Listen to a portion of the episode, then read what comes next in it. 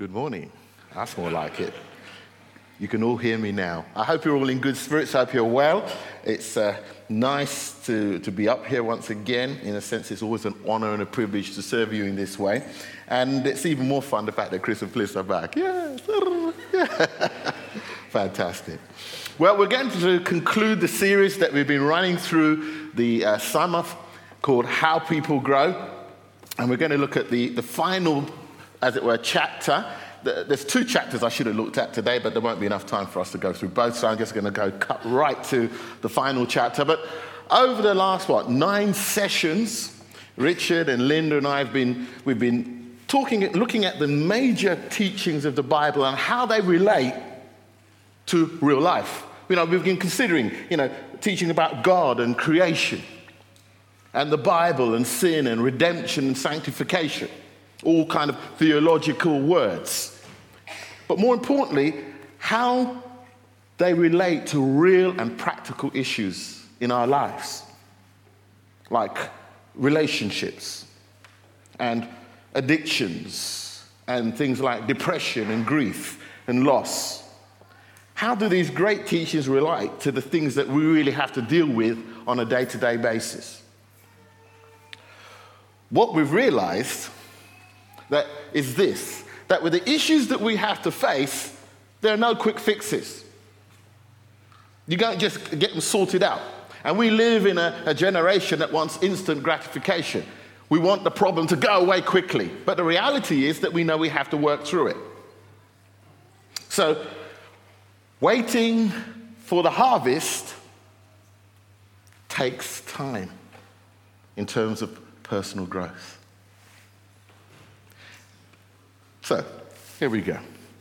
In Ecclesiastes 3, it says this He has made everything beautiful in its time. It actually goes on to say more than that, that He makes everything beautiful in its time. According to Henry the, what is the purpose of time in the growth process? It's a long thing, but I, I couldn't actually say it better than how he said it, so this is what he says here. The process we call time takes creation out of the eternal state so that the disease of sin will not contaminate eternity. And the disease of sin will be healed, and once creation is healed of sin, time will be no more and its job will be done, and we will be in an eternal state with God. Now, what does this gift, how does this gift apply, apply to us? And let me just say here, it's very clever stuff. What he was saying is this, you know, that God's outside of time, and when he made the earth, and it was beautiful, and it was wonderful. And then, of course, Satan came and marred that. So he had to take the earth outside of time so that sin didn't bleed into eternity. I thought that's beautiful. Beautiful thought.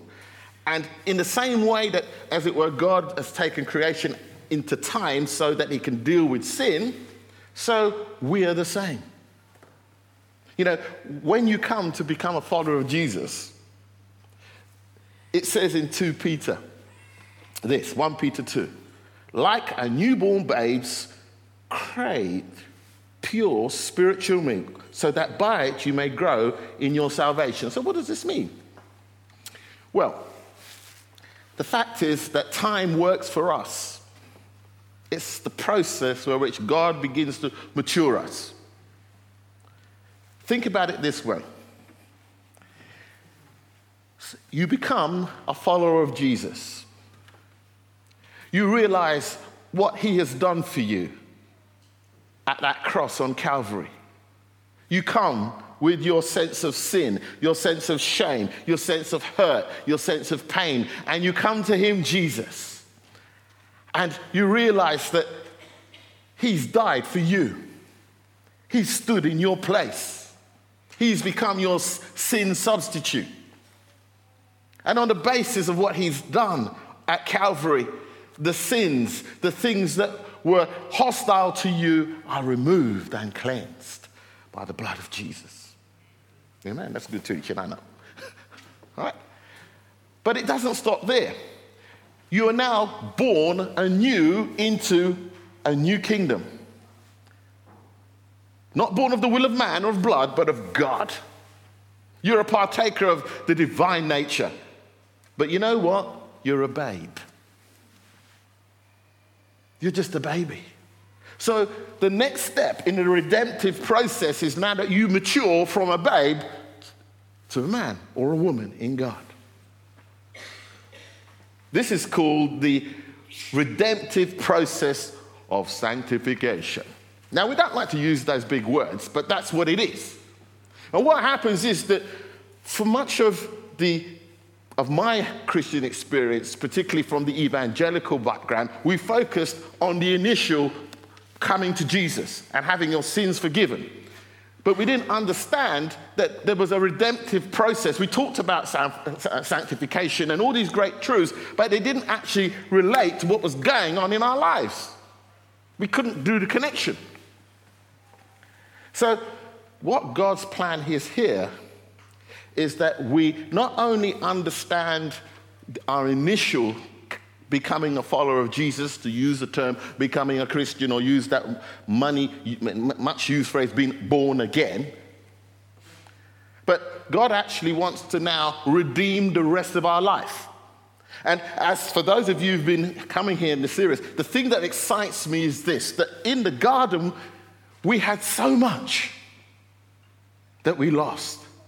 But the plan of redemption is to restore to us that which we lost so we're in a better place than Adam was before the fall. That's the plan of redemption. And you see, the enemy, Satan, has spent a great deal of time to make sure that we never ever fulfill our true potential as followers of Jesus. But God's plan is that we do fulfill that, that we become all that He intended us to be. So, what takes all the time in this growth process?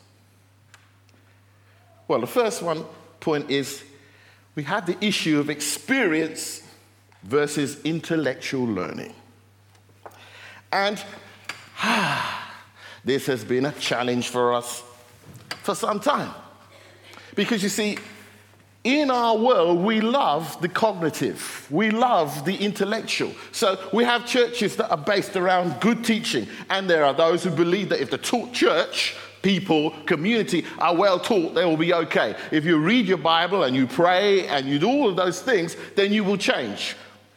Now, we're not saying that you shouldn't do those things, but you see, there is a gap between what you know and what you experience.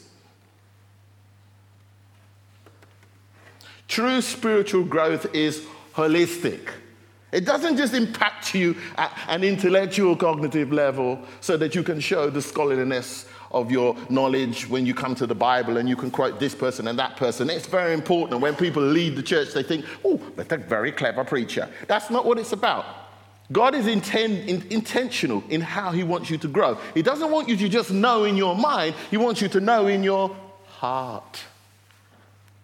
And one of the challenges of evangelical Christianity is that we have people who have a lot of Bible knowledge, but they don't have an experiential experience of God that is deep enough to keep them in the midst of trouble.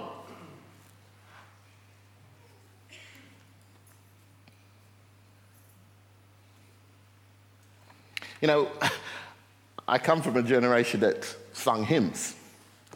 And I was just thinking about some of the hymns that we used to sing. And but Charles Wesley, you know, and can it be that I should gain an interest in the Savior's love? Now, some of you, you know, you're thinking, what on earth is he going on about? But when I read some of those hymns, I, I realize that these guys had an experience of God. Wonderful line, my eye diffused the quickening ray. I rose, went forth, and followed thee. What's that all about? You know? Long my, my imprisoned spirit lay dark down in the dungeon of sin and shame. You know, but my eye diffused. What he's talking about is he had a revelation, an experience of light, the light of God coming into the darkness of his heart. And then it says he rose, went forth, and he followed. He realized there was a way out of the darkness that he was in. He had an experience. He wasn't just an intellectual encounter with God. That's why you see in Romans chapter 5 and verse 5, it says this that the love of God should be what? Shed abroad in our hearts. So God is not just interested in you knowing about Him intellectually, He wants you to experience His love. I was at the Healing Week a couple of weeks ago, a very powerful experience. And one of the things they were encouraging us to do was to connect with God with our heart and not with our head.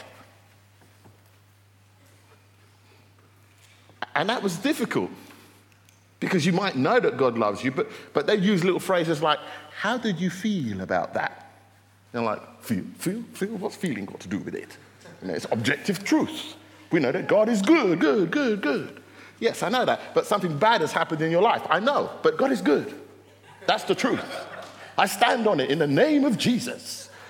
You know, while the fact that, you know, you've just lost your job, you've got no money in the bank, and all the rest of it, how do you feel about that? How do you feel that the fact people took your job away from you? How do you feel about the fact that that person sinned against you? I didn't feel I forgave them in the name of Jesus. and, you know, that's how I was brought up. You know, you don't feel, you just in the name of Jesus, you go on, but you don't feel. But you see, something, but that's not how it's supposed to be. You're supposed to feel pain. You're supposed to experience it so that God can come into that pain and that hurt. Okay, I've got finished today, so I better stop here. All right. what are some of the issues that take time? Okay, internalizing God's grace and forgiveness. And I've been alluding to it. The fact is, it takes time for you to experience God's grace and forgiveness. Now, what do you mean? Huh. Most of us, in fact, all of us in here, at some point, we fail. We sin. Now, what do you do when you sin? You see, I know what I tend to do. My natural inclination is to what? Hide just as Adam and Eve did. So if I'm walking in fellowship uh, and I'm open and transparent, Chris and Fliss and Linda and that, and I'm supposed to be at a meeting and I sin, I've got two choices. I can either go or stay home. What would you do? I know I might say, oh, I, I just felt I need to spend some time at home. But the truth is, I actually am hiding. Yeah? Because I haven't internalized the fact that God still loves me even though I have failed. Most of us know that intellectually, but when you fail, that's the test. Because what happens is this you will tend to hide. Hello? Do you really want to meet your brothers and sisters when you, are, you know that you've been doing things you know you shouldn't be doing and you feel bad about it? Or you don't feel full of joy and you are depressed and heavy of heart? And you meet someone who says, Hello, good morning. You're like, hmm. When we learn to internalize the fact that God is for us all the time, even when we fail, and that takes, it's a learning thing for us, isn't it? Because our natural inclination is to hide when we sin and not want to fellowship, but stay away. I remember Chris saying, Oh, Dennis, I missed you. you know, moment of truth. Am I going to tell him why, or am I just going to make some excuse? You will have the same moments of truth. I'm glad to say that I just told him the truth. If, in fact, the truth is, when I told him the truth, this series came out of that. yeah? So it takes us time to internalize these things that God is actually for us and He loves us even when we fail and even when we don't do it right. The learning curve. We, we need repeated exposures to our new experiences so that it sinks in. So it may be two or three times before we have to learn to just be open and vulnerable and say the way it is, because before we've been used to hiding. This is true if you have been to a church where people are very critical and they expect you to behave well, and no one ever actually says that they have any problems in their life, so everybody's walking around looking bright and shiny. And then you come to a church like this, and it's very easy for you to still have your heart in the church that you were in. So when you come here, you think that everybody is bright and shiny, and we're not. because you feel shame. But the truth is, when you come here, we seek to be open and transparent with each other as far as we're able so that there's no sense of shock if you're doing something you're not, or you feel depressed, or you feel down, and you're not on top. And what you have to learn to, to do is to say it the way it is, and it takes time to learn that. The next one is fear of truth and light. We may be afraid to focus on the truth and live in denial. You are living with a partner, and that partner is a rageaholic. But you excuse it and say, well, it's, it's me, or it's just him, or he's had a bad day. When the fact is, he's a rageaholic and he needs help. And you keep rescuing him all the time. So you're living in denial. And we actually run away from truth, and, and, and, Richard did an excellent job on truth. But the truth is, we need to run towards the truth because the truth helps us. However, it has to be surrounded with love. If you get truth without love, ugh, it hurts.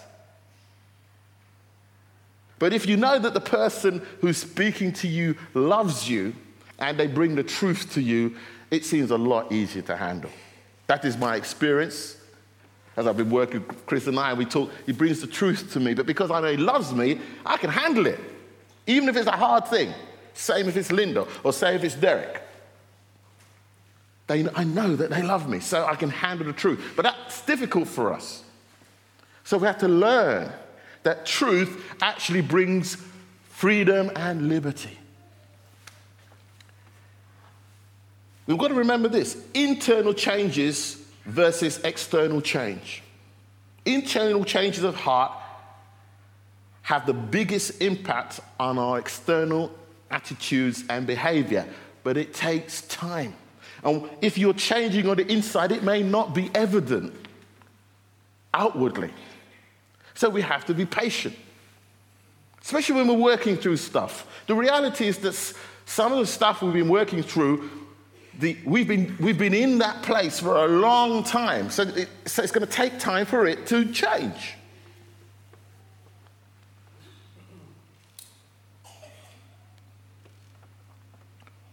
What is another commonly asked question about growth? Well, Here's the question most people will ask How long will it take to overcome an issue? You see, this is how, how most of us get into the growth process. We usually find that we have some crisis, some difficulty, some trial, some test. So we come. I know, you know, I had some issues, so I got on the telephone. It takes courage to do that. And I rang Linda. I said, Look, Linda, I need some help with this. And I always remember her response. She said, Bless your heart because usually you're afraid to ring up. You don't want to admit that you have a need. So then,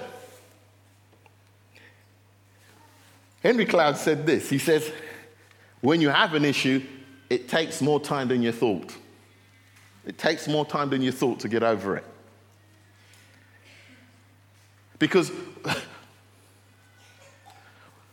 the problem is why most of us get into the growth process is this. I'll read it. We want answers or solutions to the pain or difficulties we're experiencing so that ultimately we can resume our normal life as before. We want to get over it so we can get back to what we were doing. Ha ha. But let's look at God's perspective on it. According to Henry Cloud, because I have to give him the credit, he says this, and this, if you get nothing else of the sermon, this, get this. For him, normal life is being in the growth process for life. Growth is not for a season, it's the heart of, of life itself. It's the heart of life itself. Friends, think about it in the natural. After this sermon, you will be older than when it started, which doesn't mean it's going to be a long time. right? yeah? You're gonna, yeah, because you would have grown. You would have lost cells and gained cells. Well, in the spiritual realm, it's the same. The, the, you, it's not like you get over the problem and then that's it. No, other things will come. It's like an onion and layers come off. And there's still more layers. So, friends, we're going to be in the growth process for life. The issue is whether you will cooperate or not. Jesus said, You will have many trials in this life. So it's a given. But the purpose of it is so that God can get you to depend on Him and He can get deeper into your life and bring healing and wholeness to you so that you can be what God intended you to be and to do.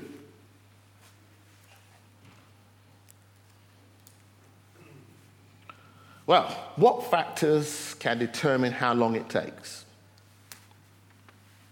Well, it all depends about the, the first one is the severity of the issue. How severe is the issue?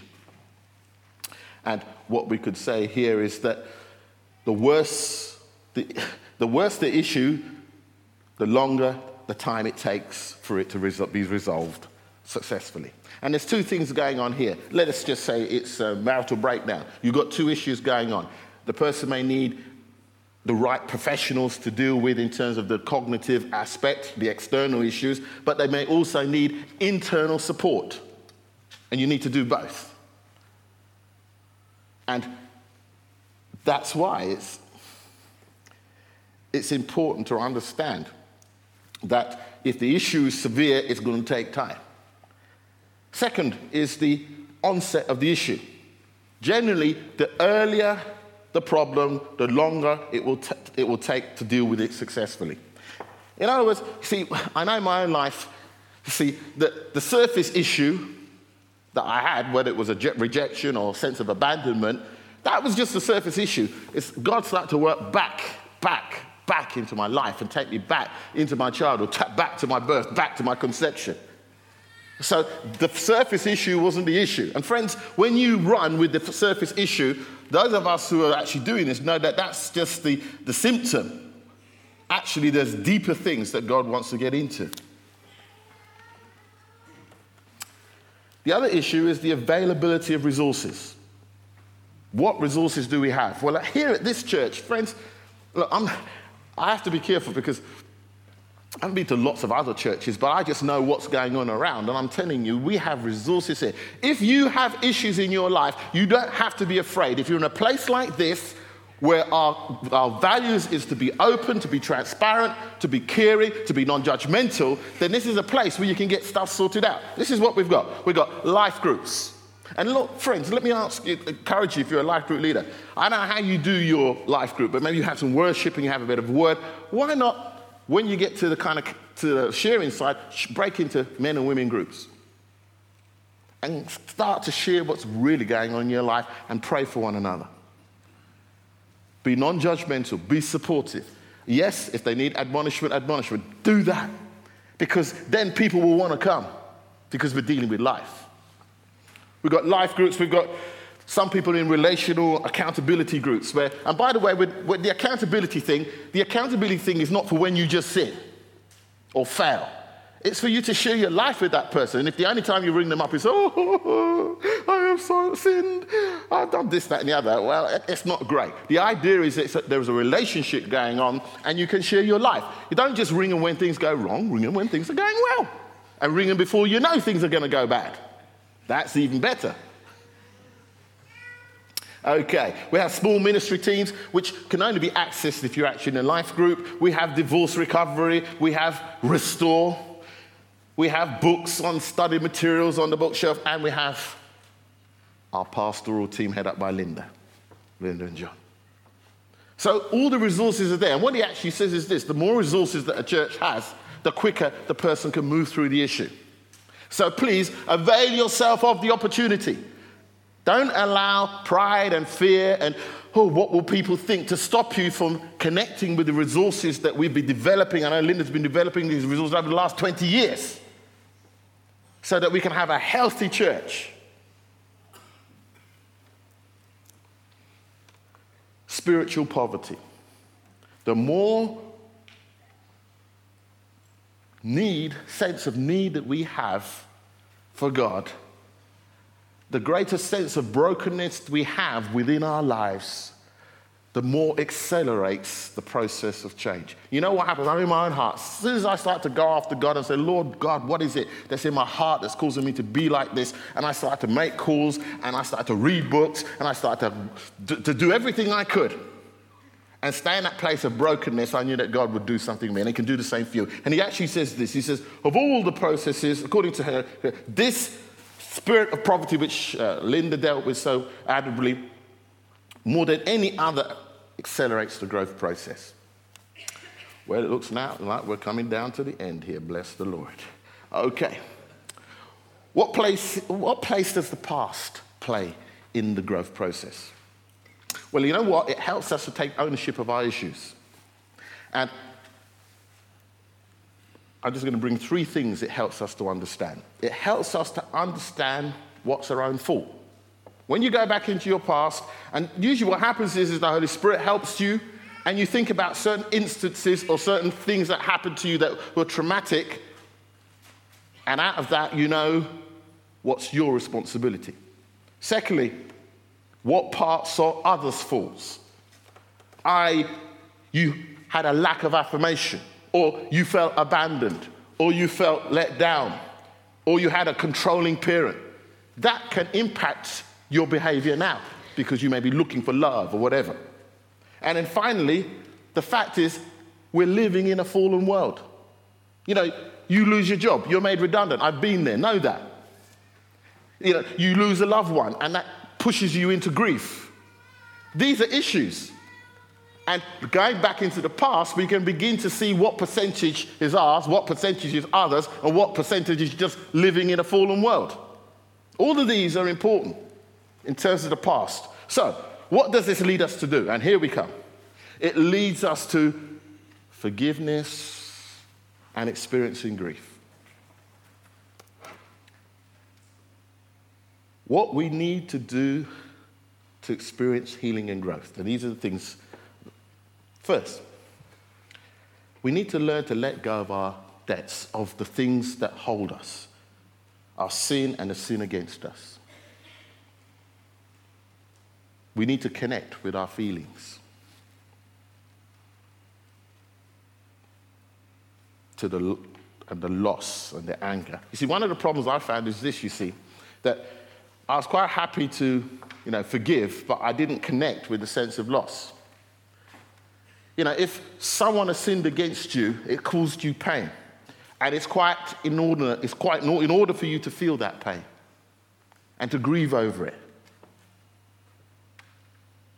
and have the anger come out, especially for losses that cannot be changed. And then we need to bring it to the cross the hurt, the pain, the shame. You know, friends, it's at the cross because Jesus, He experienced it all for us. And we can bring it there and we can leave it there. We can receive the forgiveness for our contribution that we have made.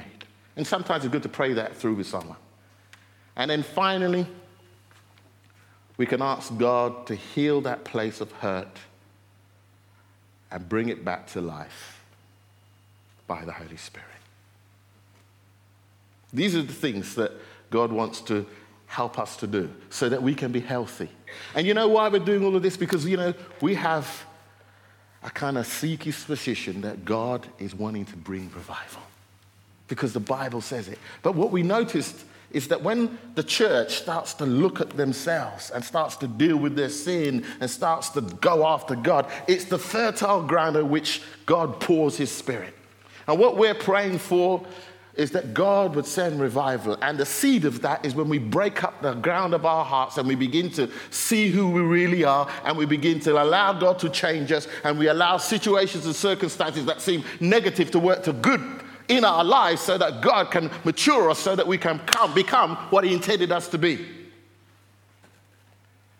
Jesus said this If you hold to my teaching, you are really my disciples. Then you will know the truth, and the truth will set you what? Free. The truth will set you free. Amen.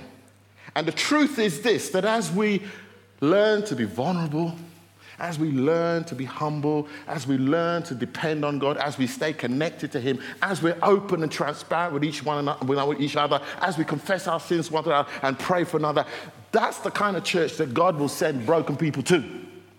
Because his plan is that there should be a visitation, a revival that we have never experienced in our lifetime, where he sends hundreds of thousands of people to us who are broken also, and we know what to do with them because we've been through the process ourselves. I said to Chris in the car as I was picking up, I said, wouldn't it be something when they re- read the annals of time, the annals of time are opened up and they read about St. Albans, that there was a revival in Hertfordshire and it started in a church called the Vineyard. And it flew and it flowed out from that community into Hertfordshire. And it went on and touched the nation. And God did significant things and changed people's lives. And when they went to the horn, you couldn't get in there because God had come down in power. We couldn't do two church services on a Sunday because people kept turning up, they wouldn't go home. We had to do a midweek service, and God was on, was on the move. People were getting saved. That's what we're praying for. And that's why we're prepared to do the work. And friends, I hope that this series has been helpful to you. I hope the book has been helpful to you. I hope it's helped you to connect with God.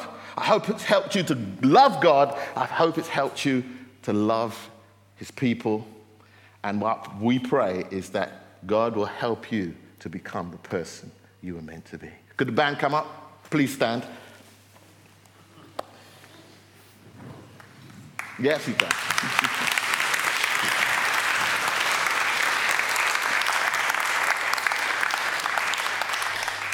Father, we want to thank you and bless you that you're a God of growth. Thank you, Lord, that you sent your Son for us in the fullness of time. Thank you, Lord, that your plan is for us to become the majestic creatures that we were meant to be. And Father, we commit ourselves to you as, the, as your people to do the hard yards to face the things that are not comfortable so that you can work in us that which is pleasing in your sight, that the honor and glory may go to your name and many may come to the knowledge of the truth about our God. Thank you, Lord.